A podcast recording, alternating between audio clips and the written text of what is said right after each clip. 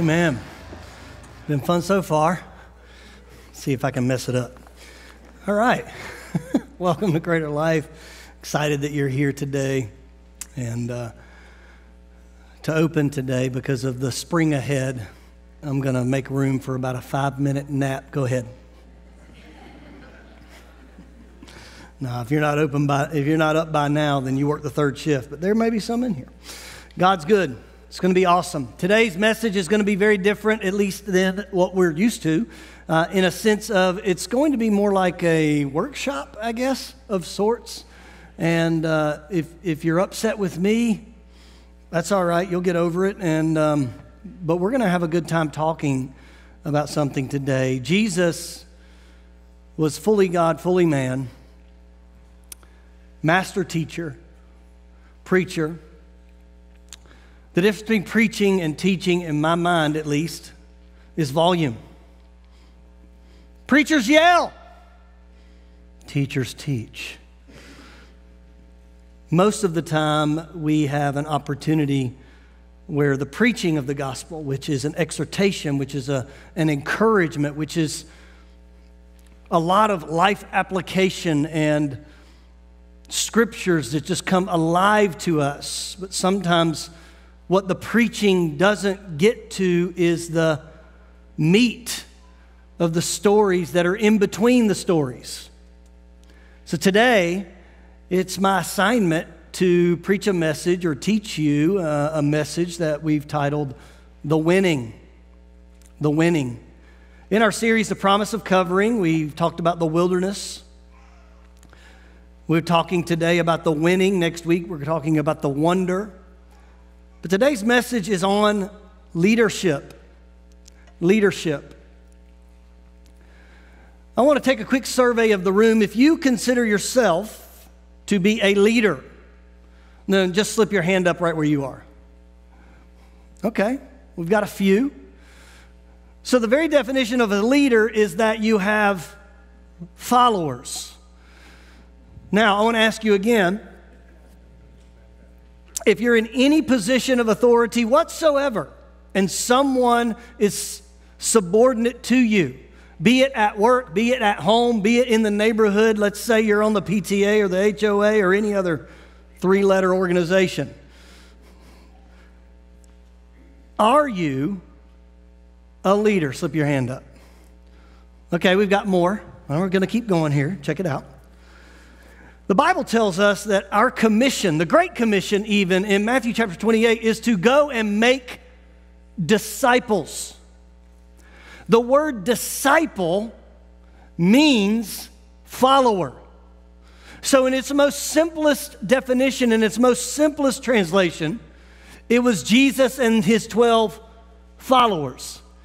And if Jesus is calling upon us to go and make disciples, then I would ask this question Not are you a leader today or are you an authority today, but are you willing for God to use you as a leader? Now, slip your hand up if you're saying yes to that. Now, for those of you that don't have your hands up, I'm going to help you. When I say slip your hands up, just slip them up. It'll save me time at the end. I won't have to do a response. We're just going to knock it out right now. Now, if you believe that you are called for the glory of God to be a leader, slip your hands up. Let's do it. I think I got almost everybody, almost everybody, almost. Come on. Come on. Anyway, like, man, this guy. I have a method to the madness. What does it require of you to be a leader? Followers. You may think that you're here today and you're not a leader and you don't even have the potential to be a leader, but you are called, you are commanded to make disciples, and disciples are followers. To follow Christ is to be a leader. One of the problems that we have is that the followers of Jesus have allowed other people to lead. I believe that there is a calling, there is an appointment, there is a responsibility for us to lead. I believe that there are many times where we have allowed others to take that role or to run in that thing. I believe that when we walk into a room because of our anointing, because we have the gift of the Holy Spirit, because we have the Word of God that gives us wisdom, because we, as followers of Jesus, have these things, who better to lead the room, to lead the task, to lead the party, to lead the responsibility, to lead in the workplace, to lead in the neighborhood, to lead in the schoolhouse, to lead at the restaurants, to lead on vacation, to lead at home? Who better to lead than the one that has their ear pointed to the Father? So the question today is not, are you ready to lead? The question today is Are you ready to allow God to use you to lead? We find this passage in Exodus chapter 17 and 18, and we'll get to it in just a moment. But I first want us to understand that while this is a leadership message, the leadership message is still a part of the gospel. It comes from the same book. And when we read it, sometimes we read it, well, that applies to Moses. Can I tell you that all of this book, 2 Timothy says, that is good for teaching, good for rebuke, and good for encouragement. All of it. So when we read about Moses and how his leadership model is structured, we need to take notice and say, God, maybe you can use me to lead. Maybe you can use me to bring glory to your name. Maybe you can use me. Remember, Moses was the reluctant leader at the burning bush. Moses, go and set my people, go and let my people go, go and deliver my people. No, not me. I can't talk. I stutter. And God had an answer for every excuse.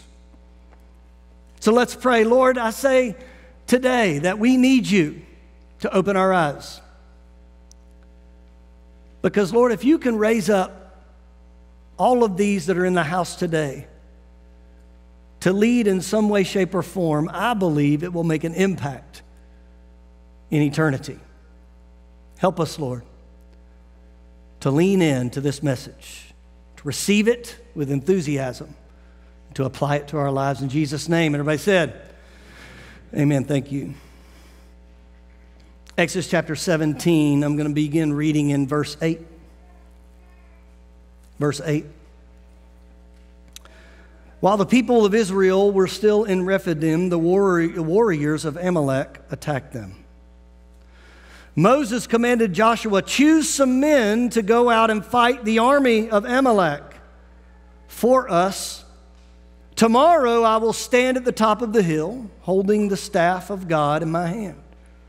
So Joshua did what Moses has commanded and fought the army of Amalek. Meanwhile, Moses, Aaron, and Hur climbed to the top of a nearby hill. As long as Moses held up the staff in his hand, the Israelites had the advantage. But whenever he dropped his hand, the Amalekites gained the advantage. Moses' arms soon became tired and he could no longer hold them up. So Aaron and Hur found a stone for him to sit on, and they stood on each side, holding up his hands. So his hands held steady until sunset. As a result, say, as a result, Joshua overwhelmed the army of Amalek in battle. And after the victory, the Lord instructed Moses write this down on a scroll as a permanent reminder and read it aloud to Joshua. I will erase the memory of Amalek from under heaven. We need to understand that that entire story goes nowhere without leadership, without principles of leadership. The format of today's message is a little bit different. Normally, we have points or blanks or different things that we'll fill in, and there's verses that support it. But today, I'd like to share with you some scriptures that jump out at me. First of all, the, the phrase, choose some men to go out and fight. Matthew 4 4, Jesus declares that every word that comes from the mouth of God is good for us. Every word. So there's a word in this passage that jumps out to me, and that word is some. We find here that Israel is under attack and there needs to be a response. The leadership is tasked to select some to go out and fight. I want to ask you a question. If I select some, then what does that also imply? That not everyone is included. You see, this is a problem that some leaders have and that leadership faces many times is that when they go to select some, almost always, there is someone else who feels overlooked or left out. But this is the direction. We can be reminded that there is a separation in the assignment of the kingdom. Joshua was called to select some to fight this battle. It was Joshua's discretion. He had to choose who he would take with him into the battle. At the end of the story, this was a battle that ensued that would literally have these men fighting for their lives. Sometimes leaders have to choose some and leave others behind for a specific assignment. But this does not mean that you'll never be chosen or the leader will always overlook you. This means that you're called to know and to trust the timing of your commission. Everyone wins when those commissioned and assigned do what they were called to do. The problem is sometimes we're commissioned and assigned and we don't walk in it. I'll ask you this. Maybe you've uh, asked a child to do something again and again and again. In my house, we, would, we went through this process. We taught parenting classes when we were in kids' ministry. And we had this practice that we called first time obedience that we would do. And, and, and before that, I would count to three. So the kid knew he had three seconds to keep doing whatever he was doing, and then it was over. My wife, God bless her and her grace and her mercy, would count to five. But what we found is counting didn't really work because there was a process of us leading that demanded us, when we did the first time obedience, that when I ask, you obey. When you choose not to obey, you choose to be punished. when we choose not to obey God, we choose to be disobedience. We choose to say He doesn't know what's best for our life. And can I tell you, that is not the right choice. Uh, uh, I'm picturing Joshua picking out, hey, you, you, you, and you, and you, and then there's somebody standing there that he kind of skipped over. It's the playground scenario. The one who didn't get picked at all, standing there, well, why, why'd you pick him? I'm stronger than he is. I'm better than he is. My sword is sharper than he is. He picked him because God led Joshua to pick some, not all. Can I tell you, church, if we are faithful with what God has called some to do, we might just get something done. Far too often we get our feelings hurt. Exodus chapter 17, the next thing that jumped out at me is meanwhile, Moses and Aaron and Hur climbed up to the top of a nearby hill. By the way, Hur is not a pronoun, it's literally a name. There's a military practice of saluting officers that happens on bases all over the country. However, in the battlefield, this practice is outlawed, banned, banned. Because when you salute, it identifies the leadership and it makes them vulnerable to targeted attacks. We find here that Moses and Aaron and Hur are on a nearby hill. They're not in the battlefield with Joshua. But that is no less important of an assignment. They are on the hill so Moses can see the battlefield from a different perspective. In this story, we see a physical separation, but in the spirit realm, it is also true that leaders sometimes are in a different position because God wants them to see things that normally cannot be seen by others. I'll put it this way not only could Moses see what was happening, but the army could see Moses. Practically speaking, there's a stage here, not because I deserve to be up higher than you, but because you can see me. Back in the day, They would build churches and they would put these crow's nest type things in the fronts of churches. And the, the minister would ha- literally have to climb up these stairs and a ladder, and he would be like 20 feet in the air looking down upon the people. Now, in those days, it was because there was a separation that they were higher than the people. Even they would teach that you can't read the scriptures on your own. Listen to me. Nothing could be further for the truth here, but you need to understand that there are times where the leadership are positioned to see things differently. And when they are faithful to that, then the people also see things differently. I'll put it to you this way the army is down there and they see Moses. They see Moses with his hands raised, and it encourages them to keep going. The next passage, so Aaron and Hur found a stone for him to sit. and they stood on each side of Moses, holding up his hands. Notice that Aaron and Hur didn't turn to one another and complain about Moses' leadership. Oh, Moses is lazy. Why, why can't he get the stone? Why can't he hold his own arms up? No, they sprung into action. Can I just tell you? When leaders lead and when people spring into action, when people are doing their role that God has called them to do, the kingdom benefits and wins. But when people find themselves in bitterness and in anger and in mumbling and in grumbling, the kingdom suffers.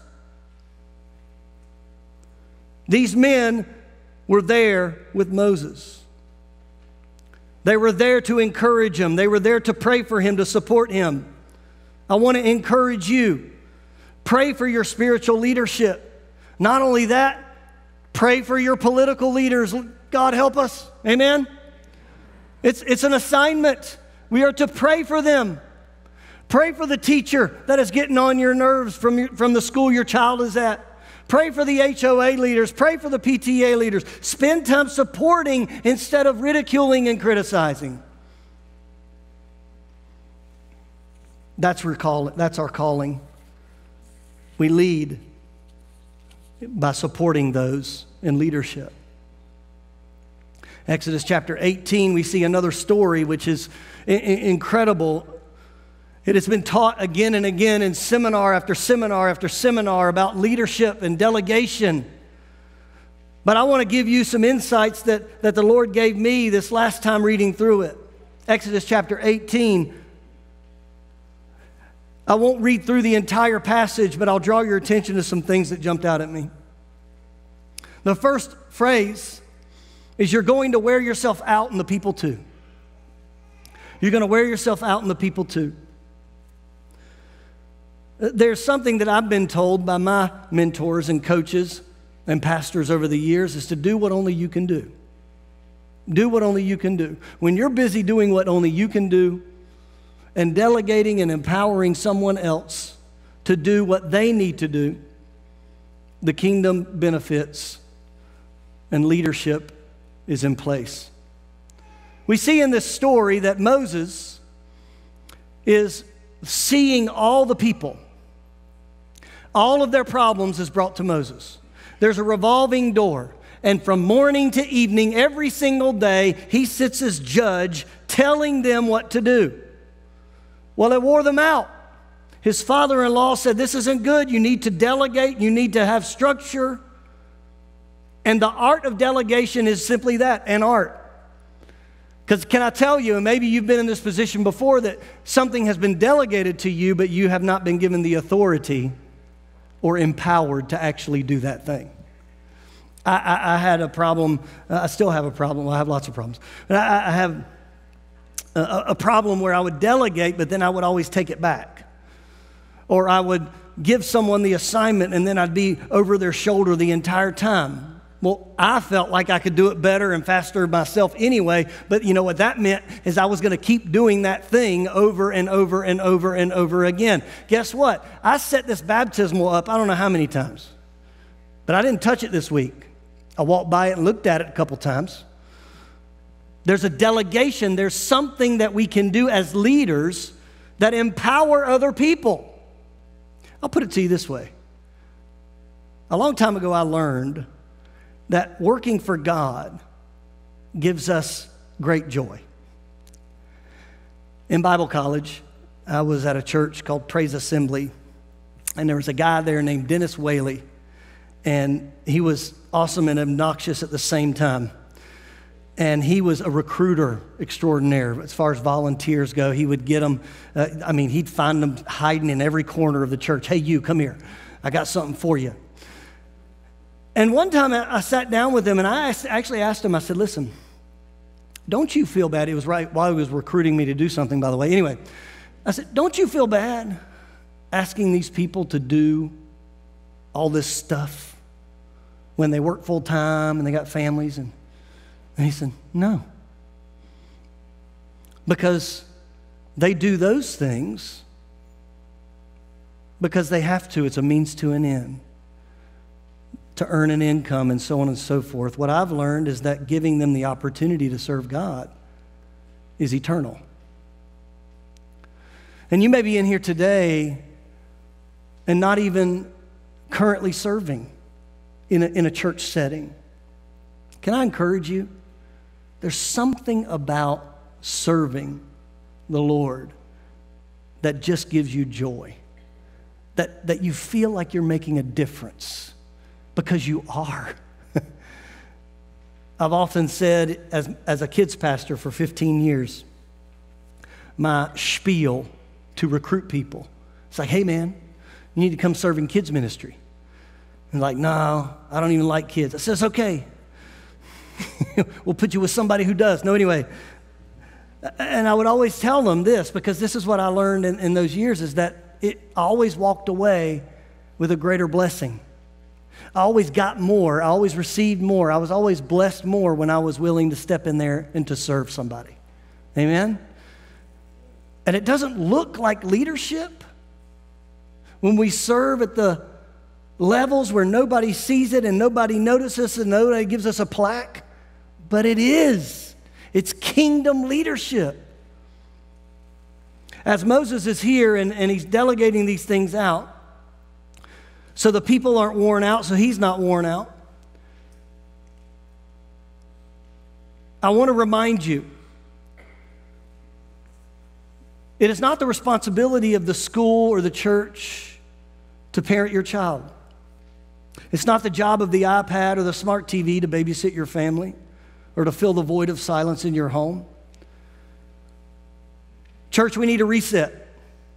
Let's engage one another again. Let's have deep relationships and deep fellowship.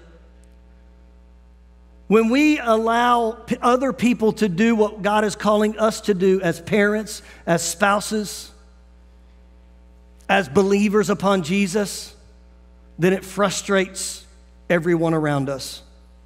The second thing that jumps out to me is as Moses is delegating these things, Jethro, his father in law, gives him some instruction on how to pick leaders. The second verse teach them God's decrees, give them his instructions, show them how to conduct their lives. The principles of le- winning and leadership are found right here to lead by your words and your resources and your actions.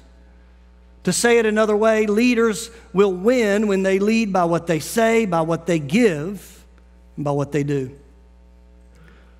So many times, one or two of these principles can be overlooked. But I can tell you, in order for you to lead in your home, in your life, in your neighborhood, if you will do, give, and say what God is leading you to do, give, and say, then you're going to see an impact. The second, the, the, the third thing that his father in law says select people, select people, select from all the people capable, honest men who fear God and hate bribes as Moses is selecting leaders to help him with the people's problems. The passage of Scripture says, pick someone who can lead a thousand, a hundred, fifty, and ten. It's all measurable. And then he goes on to say, select people who are honest, who fear God and hate bribes. Check it out. These leaders were incorruptible, they were available, and they were discerning. Wouldn't our nation be in a much better place if we had leaders that met these requirements? If they had to sign something that says, I am incorruptible, available, and discerning. Wouldn't it be refreshing if the fear of God took a precedent in our leadership again? That there was a healthy distance from the perversion of the land that is in our nation's every corner. Proverbs 9:10 says it this way that the fear of the Lord is the beginning of wisdom. The fear of the Lord is the beginning of wisdom. There is no fear because there is no belief and there is no respect for the Creator. Think of it this way when bribes are removed from the conversation in leadership, the wealthy no longer have the power to manipulate for their own benefit. It doesn't take you that far to find out that in these past few years here in our nation, the wealthy have got more and more wealthy when so many others have suffered. They have figured out a way to manipulate the system in many ways again and again, but it's not just about them being wealthy, it's about them not fearing God, and it's about them not walking with the Lord. It's about them manipulating our leaders. Jesus said that it is easier for a camel to go through the eye of a needle than for a rich man to enter the kingdom of God. In John 2, we're reminded that Jesus knows what's in a man's heart. Nations fall when bribes are prevalent because justice becomes thwarted by the money of the rich and the corrupt. I'm not hating on wealthy people at all. The Bible doesn't say that money is the root of all evil, it says the love of money is the root of all evil. The problem that we have here is that our love and devotion is perverted and toward things that only last in this lifetime. So, the solution for leadership is Moses pick people that don't have this problem. The fourth scripture that jumps out at me in this passage is they should always be available to solve the people's, people's common disputes but have them bring major cases to you. If the above passage of Scripture describes who the leader is, then this passage describes what they are to do. First, they're given a number of people to manage that's related to their capacity of leadership. Second, they are to be available. Third, they are to be discerning. There's nothing more frustrating than needing to get an answer about an issue or a problem and never being able to get it especially when you have something I like to call a domino decision. In other words, if you don't get the answer to this, then you can't decide that, that, and that. I don't know if anybody in here has ever been on hold before. I'm the guy that when I'm on hold, one of two things happens. I either press zero over and over and over again until I get an operator or the little voice on the other side that started with, You can tell me anything and I can help you. I'm an automated blah, blah, blah. I'm like, ah, zero, right? Don't be like me, by the way. And if it says something must, you must have pushed something wrong, something must have happened. And it says, I am the, I am an automated response. You can tell me anything. It says that again, I'm done. I don't need the answer. Uh, heaven is coming at some point in my life. I don't need this. But if it says, let me get an operator for you, how many of you guys know that as soon as the operator comes, I've been waiting to talk to a person? Am I the only one? Please don't leave me alone up here. I'm already lonely up here. You're out there and y'all are. Anyway. I'm telling you, I've, I've noticed that in my most recent a few bad experiences with businesses or something like that, I want to go to the website and put a review. I'll show them.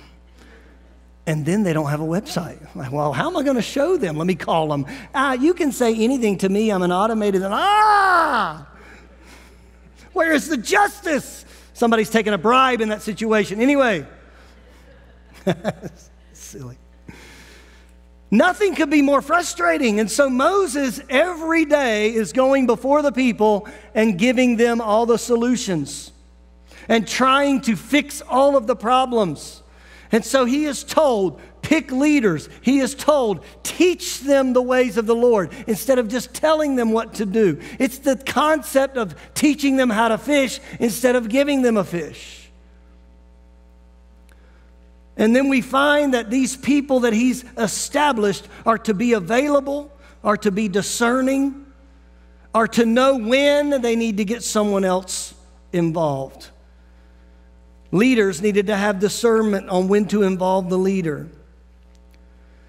All these stories, these two passages that lay out these leadership principles, can be summed up with one simple phrase. When leaders lead, battles are won and people have peace. When leaders truly lead, battles are won and people have peace. I sense that maybe there's someone who has an opportunity to step into leadership. Take it.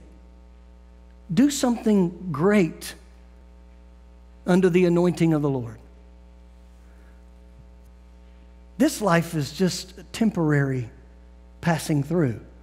But did you know that you could make an eternal impact on someone by just walking through the opportunities that God opens up to you? conclusion, let me remind you that Jesus is the greatest leader who has ever been or whoever will be. It's often said that everything rises and falls on leadership, and let me assure you, Greater Life Church, that I work for Him. And if everything rises and falls on the Holy Spirit, then we're going to be okay. Amen? When Jesus came to this earth, he led in a very different way as a servant. He led in servanthood, yet there was no question who was in charge. He was and he is very patient and kind, and his leadership was also straightforward and disciplined. There was an exception that, an expectation rather, that had developed among the disciples who followed Jesus. They knew that Jesus loved them. Jesus taught them. And at times, Jesus rebuked them. But always, every day, Jesus challenged them. My responsibility to you today is this What are you doing for the sake of the kingdom?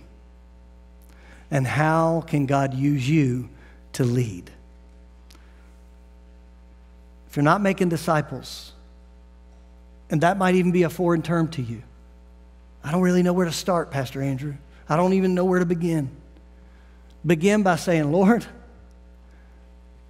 I don't feel like I can be a leader, but you can make me into one. And as soon as you give him the opportunity, watch what will happen. Amen? Bow your heads with me. Lord, have your way in our lives. Change us from the inside out. Call us into leadership. Anoint us for that leadership. God, I just pray right now in this area, in this community, that even this group of people that are here today, that they would own the responsibility of leading in this community. That in the lives of the people that they have contact with, that they would become a leader that operates in boldness and in confidence that you would make them have, to have discernment as they make themselves available to you. Help us, Lord, every day to be used by you. In Jesus' name, amen and amen. God bless you.